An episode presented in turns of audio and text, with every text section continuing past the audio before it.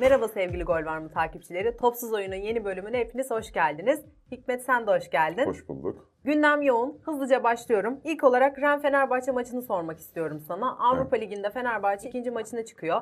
Galibiyet kovalayacak yine Jesus ve öğrencileri. Bu maçla ilgili beklentilerin neler? Fenerbahçe'nin bu sezon muhtemelen geçireceği en zor maç olacaktır Rennes bence. Çünkü ön tarafta çok çabuk dörtlüye dönen bir takım. Yani 4-4-2 gibi de yayılıyorlar, 4-2-3-1 gibi de yayılıyorlar ama her halükarda 4 kişi birden hücum eden bir takım. Ve ileride çok çabuk çoğalıyorlar. Özellikle sol açıkta oynayan Terrier. Müthiş süratli bir oyuncu. Santriforlar stoperleri ön bölgeye taşıdıktan sonra arkadaki boş kalan alana iki kanat böyle içeriye doğru çapraz vaziyette hücum edip beklere de öne yerleştiriyorlar ve atak devamlılığını sağlamaya yönelik bir yapıları var. Yani Fenerbahçe'nin üçlü çıktığını varsayarsak üçlü savunmaya karşı Bielsa'nın hep antitezidir. Hani iki forvetle oynamak. Ben Rennes'in çift forvetle çıkacağını ya da önde birbirinin ikamesi olan iki oyuncuyla oynayacağını ve Fenerbahçe savunmasının arasına mutlaka iki tane forvet yerleştireceğini düşünüyorum. Ee, Bruno Genesio takımları genelde zaten rotasyondan maksimum verim almasıyla meşhurdur. Fenerbahçe'nin muhtemelen bu sezon oynayacağı, hani ligin son haftalarında belki birazcık değişiklikler olabilir ama bu sezon oynayabileceği en zor maçtı bence Rennes. Orta sahadaki yapıları Fenerbahçe'nin yapısal anlayışına ters. Hani çok çabuk top çeviriyorlar, bir anda sağ kanattan sola geçiyorlar, soldan sağa diagonal top atıyorlar.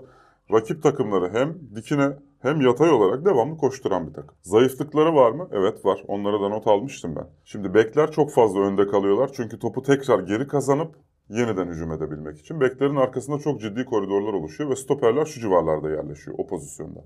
Yani Fenerbahçe'nin çabuk ve özellikle diagonal çıkışlarına cevap veremeyebilir yani. Hızlı ataklarda önde bir anda 6 kişi çoğaldıkları için orayı Fenerbahçe'nin çabuk geçebilme ihtimali olursa ikinci bölgeden rahatlıkla delme ihtimali olabilir. Biraz rakip analizi gibi oldu ama. Ceza sahasına iki köşeden de driplingle giren oyuncuları karşılamakta zorluk çekiyor yani.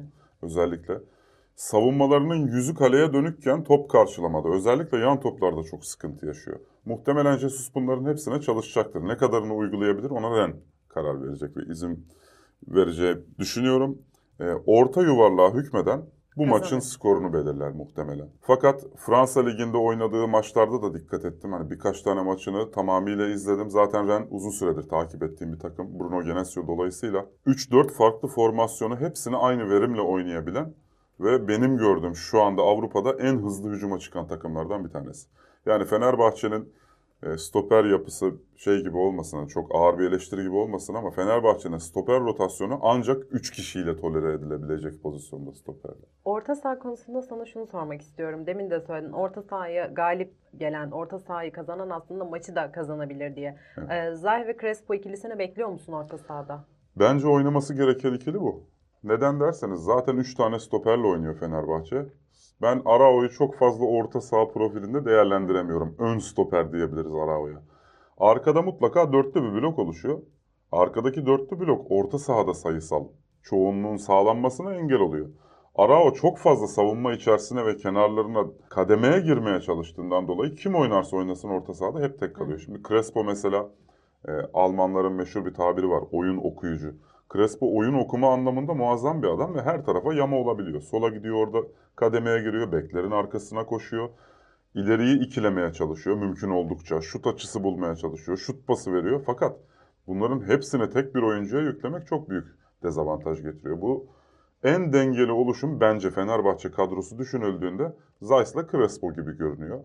E, Arao da evet savunma önleme açısından önemli fakat orta sahayı yalnız bırakması açısından Arao ciddi sıkıntı. Ben aslında buradan diğer bir temsilcimiz olan Trabzonspor'a geçmek istiyorum. İlk maçlarında Ferencvaros'a yenildiler ama e, Kızıl Yıldız'da evlerinde oynayacaklar. Galibiyet gelir mi Trabzonspor'dan? Trabzonspor e, kendisine dönüm noktası arama pozisyonunda. Trabzonspor kadrosunda revizyon yapmaya çalışırken bence tırnak içinde söylüyorum birazcık abarttı revizyonu. Geçen sene oynadığı oyuna çok fazla uygun olmayan birçok oyuncuyla birlikte yine aynı oyunu oynamaya çalıştığını görüyoruz. Trabzonspor'un Adana Demirspor maçında yaşadığı sıkıntılardan bir tanesi de buydu. Şimdi Trabzonspor topu ayağında tutması gereken bir takım. Fakat topu ayağında tutabilecek oyunculara sahip değil. Trabzonspor 3. bölgeye çabuk çıkıp Cornelius'a attıktan sonra kanatlarını devreye sokup orta sahadan sürpriz isimleri işte ceza yayı ve çevresine sokarak oynayan bir takımdı. Cornelius yok. Evet. Cornelius yok fakat Trabzonspor oyun ezberi dolayısıyla sanıyorum e, Adana Demirspor'un son 7-8 dakikasında devamlı ileriye top şişirdi. Sağdan şişirdi, soldan şişirdi fakat bu topları karşılayabilecek bir oyuncusu artık Trabzonspor'un yok. Şimdi Cornelius e, ligin başından beri övüyoruz. Cornelius bence profil olarak Türkiye'deki ligin zafiyetlerini en iyi ortaya çıkartabilecek ve arkadaşlarının performansını en yüksek seviyeye çıkartabilecek profildi. Cornelius gittikten sonra iki tane başka profile dönüldü. Yani şöyle diyebiliriz. Geçen seneki kanat performansları ve Bakasetas performansını aynı zamanda Abdülkadir'i de buna ekleyebiliriz. Hepsine Cornelius artı bir yazıyordu. Maxi Gomez çok o profilde değil sanki. Öyle geliyor. Kesinlikle katılıyorum. Ee, Başka bir oyun oynaması gerekiyor çünkü başka oyunculara sahip. Bakasetas'ı gördünüz geçen maçta. Özellikle savunma ikilisinden top almaya geldiğinde yani şu bölgelerde gördük Bakasetas. Sık sık stoperlerin arasına girip top alıp işte al ver yaparak takımı hücuma çıkartmaya çalıştı. Fakat Bakasetas'ın temel özellikleri nedir deseniz muhtemelen 8. 9. sırada bunları sayabiliriz. Yani Bakasetas asıl etki alanından ve bölgesinden uzakta konumlanmak zorunda kaldı. Şimdi bunu çok fazla sorgulayamıyorum hani neden diye. Çünkü elindeki oyuncu kadrosu Gvamin alındı mesela. Gvamin'le geçen sene bu işleri yapan Berat ve Siopis. Ben Berat'ın oyun içerisindeki rolünü çok fazla beğenmem ama geçiş yemeyi önlüyordu Berat. Evet. Bir şekilde savunmanın önünde sayısal fazlalığı sağlıyordu. Son noktada müdahale edene kadar arkadaşlarına zaman kazandırıyordu. Bekler geri dönmüş oluyordu. Şu anda Trabzonspor tamamıyla geçirgen bir takım. Ve sahanın her tarafında geçirgen bir yüzden e, hem Berat'ın hem de Cornelius'un gidişi çok tartışılmıştı. Yani Kesinlikle. yerine gelecek oyuncular ve Berat'ın hani neden bu takımı tercih ettiği düşünüldü ama sanırım kadroda yer bulamayacağından dolayıydı. Muhtemelen öyleydi. Berat tekrar söylüyorum çok beğendiğim bir oyuncu değil. Fakat Trabzonspor'un oyun anlayışında bu kadar fazla geçiş yiyecek bir takımda iş yapar mıydı? Evet yapardı. Siopis bu anlamda mesela çok faydalı bir oyuncuydu. Siopis yerine artık Gbamin oynuyor. Gbamin oynadığı bölge itibariyle sanki kendisine yabancı bir bölgede oynuyormuş gibi hareket edip sıkça kendisini sol içe atıyor. Sol içe attıkça Bakasetas mecbur geri gelmek zorunda kalıyor ki hani rakibe karşı sayısal denge sağlansın. Topla buluştuğunda da Gbamin yine sol iç pozisyonuna atıyor kendisini ve Trabzonspor genel anlamda geçen sene en güçlü olan noktasında bu sene en zayıf bölgesi. Bakasetas Diyebiliriz. Tabii. dolayı. E, Bakasetas'ı geri çekiyorsunuz, hücumda eksik kalıyorsunuz. Bakasetas geride fizik mücadelede eksik kalıyor, sık sık faul yapmak zorunda kalıyor.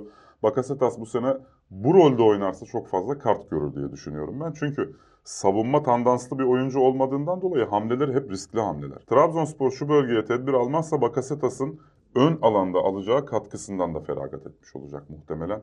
Ben Trabzonspor'un kesinlikle değişmez isminin Hamşik olmak zorunda olduğunu düşünüyorum. Buradan da aslında Hikmet'in yorumlarının ardından geçmek istediğim takım Galatasaray. Galatasaray Cuma günü Konyaspor'la evinde oynayacak. Bu maçın Galatasaray adına bir referans maçı olduğu konuşuluyor. Çünkü Kesinlikle. transferlerini tamamladı. Kasımpaşa maçında artık o gol yollarındaki sorununu da çözdü. Taraftar artık şimdi liderliği elimize alma zamanı diyor. Peki Galatasaray bu maçta liderliği eline alabilir mi? Şimdi geçen haftaki maça bir dönersek, geçen haftaki Kasımpaşa maçı Antep maçından sonraki sürecin nasıl e, süreceğini belirler demiştik geçen hafta. Kasımpaşa maçıyla alakalı öngörülerimizin hepsi tuttu. E, Trabzon Ferencvaros maçı haricinde geçen haftaki yorumlarımızın tamamı tuttu diyebiliriz. Kasımpaşa'nın işlerlik düzeyi en yüksek pozisyonunu Galatasaray geçen maçta çok iyi işledi. Kadrosunda öyle enteresan bir yapı oluştu ki Galatasaray'ın kim oynamasa aklınız kulübede kalacak şu anda. Galatasaray'ın kanat akımlarını sezon başından beri eleştiriyorduk. Gaziantep maçında bir tık ileriye götürmüştü. Şimdi olması gereken pozisyona getirdi Okan Hoca bence. Kerem'in zaten performansından Evet. dolayı artık hemen hemen en fazla haftanın konuşulan adamı Kerem'di ve Yunus'tu. İkisinin aldığı rollerden dolayı bence. Evet burada seninle konuşmuştuk. Kerem Evet. ve Yunus'un doğru yerlerde oynamadığından dolayı skor katkısı yapamadığını konuştuk. Galiba Kesinlikle. onlar da artık doğru yerinde. E, Kasımpaşa maçında mesela Gomis'in ekstra performans göstermesinin sebeplerinden birisi de sağdan soldan iyi beslenmesi ve arkasında çok yakın oyuncularla topla buluşabilmesi. Sergio Oliveira'nın bulacağı boşluklardan bahsetmiştik. Yine tam bahsettiğimiz yerden bir şut attı. Mükemmel bir şuttu. Fakat direğe takıldı yine. Sergio Oliveira muhtemelen artık gol atarsa herhalde direkten girecek top. Sezon başından beri direkleri dövüyor. Mertens'i Galatasaray çok geride kullanıyor. İnanılmaz efor sarf ediyor Mer- Mertens. Şimdi ben olsam mesela Mertens'i daha ön alanda daha serbest bir pozisyonda kullanmak isterdim. Fakat Galatasaray orta sahasında Mitchell'in eksikliğinin de belirleyici unsur olduğunu düşünüyorum. Mertens'i biraz daha önde kullanabilirse Galatasaray daha rahat skor bulabilir. Torreira mükemmel bir futbol oynuyor. İki haftadır özellikle Türk Ligi'nde oynayan bütün oyuncuların özel olarak klip yapıp açıp seyretmesi gerekir. Özellikle progresif pas denilen topu çabucak kaptıktan sonra yeniden atak devamlılığını sağlamaya yarayan paslarda. Torreira gerçekten Türkiye'nin şu anda en iyisi bu pozisyonda. Torreira'nın bir ısı haritasını gördüm. Yani ısı haritası dediğimizde sahanın her yerinde Sahanın var tamamı. Torreira. Aslında tam da Galatasaray taraftarının o beklediği defansif orta saha, o beklenilen defansif orta sahanın Torreira olduğunu da görmüş oluyoruz. Kesinlikle. Ben Galatasaray'ın özellikle sezon başında düşündüğüm şey Mitcho ve Torreira geldiğinde demiştim ki Galatasaray atak devamlılığını sağlayabilecek bir kadro oluşturmaya çalışıyor. Çünkü Galatasaray kadrosu komple bütün sahayı hep birlikte gidip gelecek kadar yüksek dinamizme sahip değil. Bunun en büyük unsuru şu anda Torreira. Topu çok çabuk geri kazanmasının en büyük unsuru bence Torreira. Mertens'in evet eforundan söz edebiliriz fakat bizim bahsetmek istediğimiz Mertens'in sağladığı efor değil, skora katkısı. Kendisi de kariyeri boyunca işte Sarri ile özellikle sahte 9'da gösterdiği performansla hücum yollarında ne kadar etkili olduğunu göstermiş bir oyuncu. Şimdi Galatasaray'ın çözmesi gereken temel problemlerden bir tanesi Mertens'i en verimli olabileceği haliyle kullanmaya formül üretmek olacaktır. Ee, ben önümüzdeki Konya maçının da Galatasaray açısından Fenerbahçe'ye ren demiştik. Galatasaray'ın da en zor maçının şu anda profil itibariyle Konya Spor olduğunu düşünüyorum. Çünkü Konya Spor e, geçen dönemlerde savunmadan topla çıkarken rakibi eksiltmeyi amaçlıyordu. Konya Spor zevk almaya başladı artık bundan. Bunu oyuncuların tercihlerinden görebiliyorsunuz. Hacı Ahmetoviç'in sahaya komple hükmedişinden bahsedebiliriz. Herkesi oynatabilen bir oyuncu. Sezon başında ben çok söylemiştim. Hacı Ahmetoviç'in İtalya'ya gideceğini düşünüyorum diye. Hacı Ahmetoviç kaldı ama kaldığı yerden aynı şekilde devam ediyor performansına. Galatasaray önde baskı uygulayayım derse Konyaspor'a kesinlikle Konyaspor cezalandırır diye düşünüyorum. E, Mertens biraz daha ofansif bölgede kullanılabilmeli. Eforunun ekonomik kullanmalı bence ve skor katkısı anlamında değerlendirilmeli. Konyaspor'un zayıf noktasından söz edersek sağ bekleri Ahmet ve sağ stoperleri Adil arası çok sıkıntılı bir bölge Konya için. Konyaspor o bölgeyi kapatmak için özellikle oyunu sıkça ters tarafa akıtmaya çalışıyor. Rakibi özellikle sol tarafına yönlendiriyor. Kendi sol tarafına yönlendiriyor Konyaspor. Burada kademeyi daha sıkı sağlayabilmek ve araya oyuncu kaçırmamak adına. İlhan Hoca Lig'in bence en kurnaz, e, en başarılı 3 hocasından biridir. Hatay Spor döneminden beri kısa bir Göztepe dönemi hariç. Her görev yaptığı takımda mutlaka sahaya bir şeyler koydu İlhan Hoca ve herkesin performansına da tek tek dokundu. Yeni transferlerden sahada görmeyi beklediğin birkaç isim var mı? Bir ya da birkaç isim var mı? Ben geçen hafta Yusuf Demir'i biraz daha uzun izleyeceğimizi düşünmüştüm. Yusuf işte son 10 dakikada daha çok forma giydi. Icardi'nin kısa bir süre görev alma ihtimalini öngörüyorum fakat özellikle skor alınması durumunda. Yani Konya Sporu kendi ceza sahasının içerisinden çıkartmayacak bir unsur Icardi. Türkiye'de Icardi'yi kendi başına serbest bırakıp da sonrasında kademesine girebiliriz lüksünü yaşayacak bir savunma olduğunu düşünmüyorum. İnanılmaz bir kalite. Yusuf'un ben yine forma giyeceğini düşünüyorum ve daha fazla forma giyeceğini düşünüyorum. Raşitsa çok ciddi bir fark yaratabilir. Özellikle Konya Spor'a karşı. Kerem'le rakibin sağ beki ve sağ stoperini hırpaladıktan sonra Raşitsa'yı sola atmak Norwich'te çok ciddi performanslar verdiği bir bölgedir. Sol kanat. İçeriye kat etmeleri, merkeze gelip şut atması, özellikle son çizgiye inip iki ayağında çok iyi kullanan bir oyuncu. Son çizgiye indikten sonra özellikle adil üzerinden e, ön direğe yakın ortalar yapması bence skor değiştirici unsurlardan bir tanesi. Galatasaray için şunu söyleyebiliriz. Galatasaray e, futbol tabiriyle game changer profiline sahip artık çok fazla oyuncuya sahip. Hikmet'in de Galatasaray Konya Spor maçına dair görüşlerinin ardından aslında İstanbul Spor Beşiktaş maçına geçmek istiyorum. Biliyorsun Beşiktaş e, geçtiğimiz hafta Başakşehir'e 1-0 yenildi. Evet. E, oyun çok tartışıldı. Oyuncu değişimleri ve e, aslında Enkudu'nun formsuz olmasına rağmen oyunda o istenilen ritmi bulamamasına rağmen sahada kalması da çok tartışıldı. Valerian İsmail İstanbul Spor maçında neleri değiştirir? Öncelikle Beşiktaş kendisine olabilecek en ters iki takımdan biriyle oynadı ki Diğeri de Konya Spor'dur. Bu hafta Galatasaray karşılaşacak. Beşiktaş'ın ön alandaki o meşhur baskısı işte birkaç hafta üst üste gösterdiği performansı geniş alana yayıldığında etkisiz kaldığını söylemiştik. Bunu Ömer Hoca Ankara gücüyle önce bir test etti. Dedi ki ben beklerimi kenarlara doğru açıp da savunmadan geniş çıkarsam Beşiktaş bana ne yapacak? Beşiktaş hiçbir varlık gösteremedi o maçta. Maçın skoru aldatmasın. Beşiktaş oyunu değil maçı kazandı o maçta. Hemen akabinde Başakşehir geldi. Başakşehir bunu Ankara gücünden birkaç gömlek daha üstün yapabilen bir takım. Beşiktaş'ı güzelce açtılar geri oyun kuruluş esnasında. Beşiktaş her bölgede rakibin arkasından koştu. Yetişmeye Dikkat ederseniz. onlara. Tabii. Önde üçlü dörtlü baskı uygulamaya çalıştı. Fakat Başakşehir tık tık o kadar rahat çıkıyor ki geriden.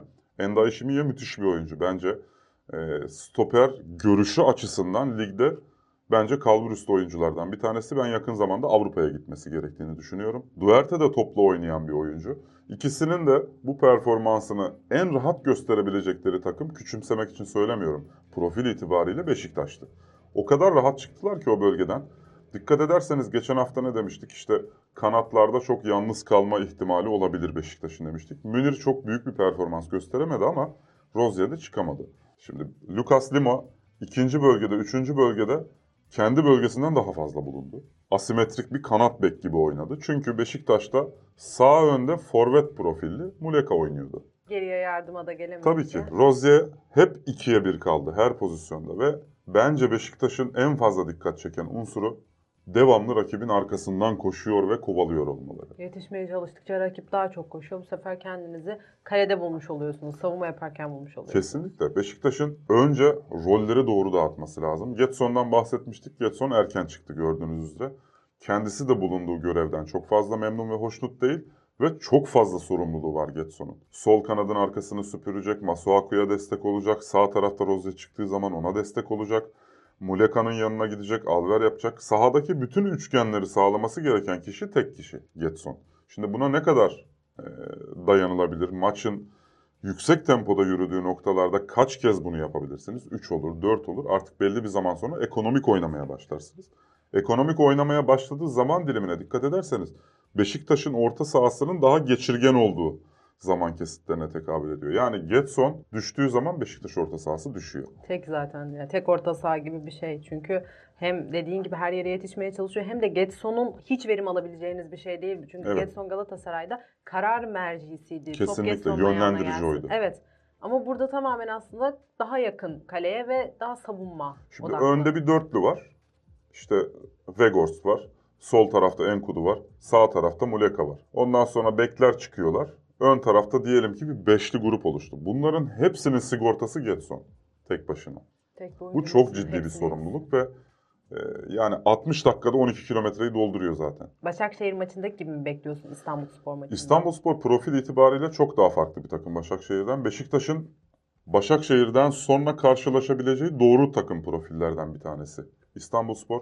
İstanbulspor'un da diziliş itibariyle e, rakibi durdurmaya yönelik doğru konumlandığını görüyoruz. Fakat İstanbulspor'un da ciddi zaafları olan bölgeleri var. Şimdi özellikle stoperlerin önünde oluşan boşluklar İstanbulspor açısından çok büyük sıkıntılı. Şöyle bir varyasyon çizelim, hayali olsun. Weghorst'un çok fazla ceza sahası içerisini zorlamadığı bütün pozisyonlarda Beşiktaş şu bölgeye yerleşir. İstanbulspor'un en zayıf noktası burası. İstanbulspor'la alakalı iki tane özel not almıştım. Bir tanesi Melih'le Mehmet arası yani stoper ile defansif orta sahanın arası.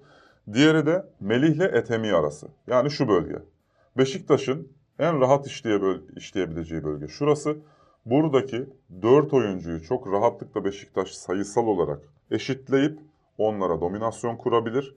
Fakat şöyle bir dezavantaj yaşarlar. Masuaku çok fazla çıkamaz muhtemelen maç boyunca.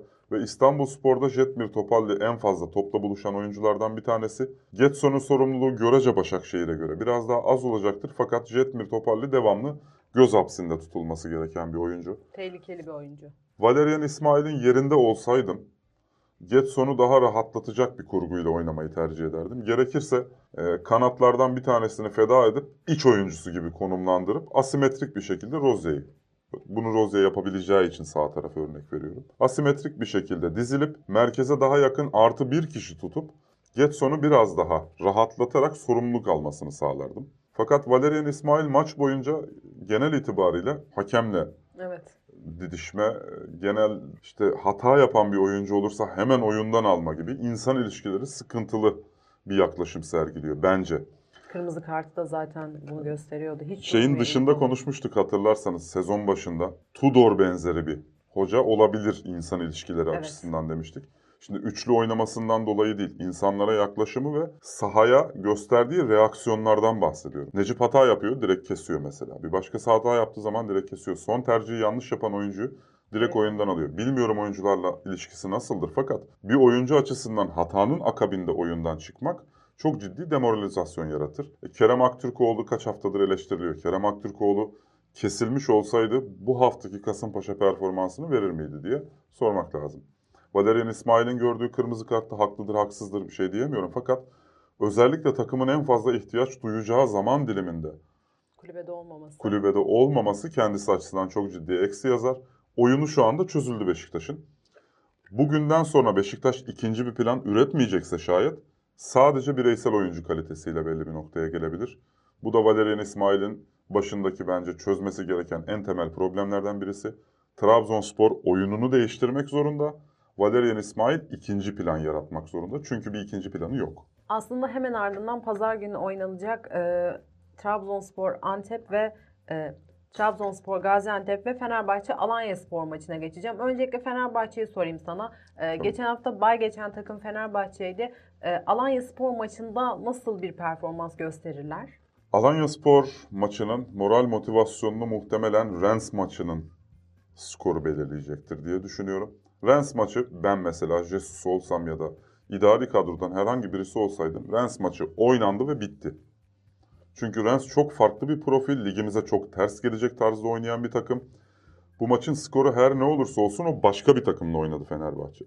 Dolayısıyla Rennes maçından alınacak derslerle Alanya maçına çıkılır mı? Hayır Alanya başka bir maç. Alanya'nın başka bir planı olması lazım. Alanya ligin en fazla topla oynayan takımlarından bir tanesi Fenerbahçe'nin de en sevdiği e, rakip profillerinden bir tanesi olur. Geride topla bolca oynayanlar. Fenerbahçe önde kurguyu, önde baskıyı doğru şekilde planlayabilirse planlayamadığı nokta ikinci bölgenin devamlı boş bırakılıyor olması. Alanya Spor Efkan'la o bölgeyi çok rahat işleyebilir. Efkan iki senedir benim en beğendiğim oyunculardan bir tanesidir. Yaşı itibariyle işte sanıyorum 28 yaşındaydı. Yaşı itibariyle büyüklerin alabileceği profilde bir oyuncu değil fakat Alanya Spor'u birkaç sene daha tek başına taşıyabilecek profile sahip bir oyuncu. Fenerbahçe'nin en fazla dikkat etmesi gereken oyuncu muhtemelen Efkan olacaktır. Çünkü Fenerbahçe'nin zaaf noktasına tekabül eden oyuncu Efkan. Fenerbahçe önde baskı uyguladığı zaman ikinci bölgeyi tamamıyla riske ediyor. Neye benziyor derseniz Torrent'in önde baskı uygulayıp da ikinci bölgeyi tamamıyla riske etmesine benzer bir oyun oynuyor Jesus. Fakat onun mantığı da şu. Türkiye'de takımlar geriden rahatlıkla topla çıkamadığı için atak devamlılığı sağlayan ve önde agresif basan bütün takımlar başarılı olur mantığına sahip Jesus. Evet doğru bunun çalıştığı maçlar var. Fakat çalışmayacağı maçlar da var. Mesela Başakşehir, mesela Konya. Oradan o topu rahatlıkla çıkartabilen takımlar Fenerbahçe'yi ikinci bölgede tamamıyla boş yakaladılar. Alanya Spor'a aynı imkanı vermezse Fenerbahçe çok zor geçeceğini düşünmüyorum. Fakat Alanya Spor bolca şans yakalayacaktır. Yine Fenerbahçe stoper profillerinin birbiriyle örtüşmemesi ve ancak 3 kişi arkayı toplayabilecek şekilde bir kadro mühendisliği olduğundan dolayı. Pazar günü oynanacak bir diğer maçta Trabzonspor Gaziantep maçı. E, bu maçta Abdullah Avcı'nın sisteminde değişiklikler bekliyor musun? Gaziantep'in sistematiği Trabzonspor'u e, zorlayacak tarzda bir sistematik. Öncelikle Gaziantep ligin en çabuk geçiş yapıp çabuk sonuca ulaşan takımlarından bir tanesi. Trabzonspor da geçirgen bir takım. Trabzonspor'un bol miktarda topu ayağında tutabilecek bir oyun kurgusuna ihtiyacı var. Öncelikle bir de ön alandaki rol dağılımının doğru yapılmasına ihtiyacı var Trabzonspor'un. Umut Bozok santrforun arkasında gezgin olabilecek profile uygun bir oyuncu. Özellikle yay ve civarından çok güzel şutları var Umut'un ve orada kendisini bir şekilde mutlaka demarke vaziyette bırakabiliyor. O anlamda çok becerikli bir oyuncu. Fakat Trabzonspor'un yaşayacağı sıkıntılar da mevcut. Antep çok çabuk çıkabilen bir takım. Trabzon çok fazla geçiş yiyen bir takım. Gaziantep maçına Trabzon'un özel bir planla çıkması gerekiyor. Çünkü çok fazla müsaade ediyor Trabzonspor. Çok kırılgan bir yapıya sahip. Geçen sene Trabzonspor'un maçlardaki özgüvenine bakın. Bir de şimdi bu sezonkine bakın. Trabzonspor bölgelerini o kadar çabuk ve o kadar rahat geçilmesine izin veriyor ki rakipler atak devamlılığı sağlayabilecek kadar kalabalık olmaya başlıyor ki geçen sene şampiyon olan bir takıma karşı böyle bir özgüvenle saldırabilmek takımın özellikle sistematik açısından ne kadar problemli olduğunu gösterir bana göre. Eren'in çokça ön planda konumlandığı maçları izledik. Eren'in arka tarafını doğru şekilde işlenen maç sadece Adana Demirspor'un Akintola girdikten sonraki dönemi oldu. Zaten 3-2 maçı kazandılar. Akintola o bölgeye sık sık girdi çıktı, alver yaptılar. Eren devamlı geri gelmek zorunda kaldı. Eren geri geldikçe Trezeguet yalnız kaldı. Şimdi Trezeguet şu anda bütün oyuncular bazında bakarsak en fazla pozisyona giren gol ümidi olan oyuncu gibi. Trezeguet normalde bu profilde değildi şimdiye kadar oynadığı takımlarda. Trezeguet genelde skorer oyuncunun yardımcısıydı. Yani skor yaptıran oyuncuydu. Şimdi skorun ta kendisi yani skor yapması beklenen ana oyuncu olarak. Evet şu anda çok ekstra bir performans gösteriyor. Şu anda gol ve asist yapamadığı için çok ön plana çıkmıyor. Fakat Trezeguet şu anda Trabzonspor'un en fazla arayan oyuncusu. Çünkü Trabzonspor'un gol arayan bir oyuncusu yok. Umut Bozok var gole en yakın ismi. Maxi başka bir profil ve arkasından en şanssız isimlerden bir tanesi. Evet çok iyi bir transfer. İnanılmaz seviyeden muazzam bir seviyeye getirildi Maxi'nin bonservis bedeli. Fakat Cornelius'tan sonra gelen santrfor. Böyle bir dezavantaj var. Karşılaştırılması el- elbet yapılacak. Kesinlikle çünkü Trabzonspor Cornelius'a göre oynayan bir takımdı. Şimdi Cornelius'suz başka bir oyuna geçmek durumda. Bu da bir tane hedef santrforun bir takımı ne kadar etkilediğinin en keskin örneklerinden birisidir. Antep maçına dair görüşlerini aldıktan sonra aslında Başakşehir'le Fiorentina'yı sormak istiyorum. Biliyorsun Emre Belezoğlu yönetiminde Başakşehir iyi bir performans gösteriyor. Hem Avrupa'da hem ligde e, tebrik topluyor aslında e, Evet. oyunuyla. Sen ne bekliyorsun Fiorentina maçında? Fiorentina maçında Emre Belözoğlu'nun ben skoru tutmaya yönelik bir oyunla sahaya çıkacağını düşünüyorum ki doğru olan da odur. Fiorentina çok kaliteli ayaklara sahip bir takım. E, futbol anlayışı açısından Başakşehir'e ters tarzda bir takım. Ve kültür itibariyle Fiorentina bir seyirci kültürü, bir oyun kültürü olan bir takım. Bu tarz bir takım ne kadar kötü durumda da olsa, iyi durumda da olsa form düzeyinden bağımsız tedbir alınması gereken takımlar profilinde olduğunu düşünüyorum ben. Fiorentina'ya karşı oyunu tutacak, topa sahip olacak ve geçişlere izin vermeyecek bir kurguyla Emre Belözoğlu'nun çıkacağını düşünüyorum. Fiorentina da alabildiğine fazla oyuncuyla saldırmaya çalışan bir takım. Yani aslında Emre Belözoğlu saha içi örgü ve kurguları doğru planlarsa Fiorentina'yı çoğu pozisyonda geride sadece iki kişiyle yakalayabilir. Fiorentina çünkü topyekün atağa çıkan, orada yerleşmeye çalışan ve rakibe çıkarken basan, kalabalık bulunarak rakibi çıkartmamaya çalışan bir takım. Başakşehir kendisine bunu yapan takımların hepsini cezalandırdı şimdiye kadar. Fakat Beşiktaş'ın yapması gerekeni bir iki tık daha üst seviyede yapabilen bir takım Fiorentina. O yüzden çekişmeli bir maç olacağını düşünüyorum ben. Fiorentina'nın da Başakşehir'e karşı yapabilecekleri e, Başakşehir'in performansıyla doğru orantılı. Şey diyemiyoruz mesela Fiorentina yılların kulübüdür. Fiorentina gelir işte rahatlıkla çıkar atar gider de diyemiyoruz. Çünkü Başakşehir alan parselasyonu anlamında muazzam bir takım. Big Dia'yı ceza yayında görüyorsunuz. Bir sonraki pozisyonda kendi ceza yayında top çıkartırken görüyorsunuz. Bu adam 36 yaşında. Saha parselasyonunu ve bireysel rollendirmeleri doğru yaparsa Başakşehir'in e, galip gelemese bile beraberliğe kitleyebileceğini düşünüyorum bu maçı. Topsuz oyundan bu hafta size aktaracaklarımız bu şekildeydi. Eklemek istediğin bir şey var mı Hikmet? Şimdiye kadar bana destek olan herkese teşekkür ediyorum. Kanalımıza abone olmanızı ve yorumlarınızla desteklerinize devam etmenizi diliyorum. Topsuz oyunda önümüzdeki hafta görüşmek üzere. Hoşçakalın.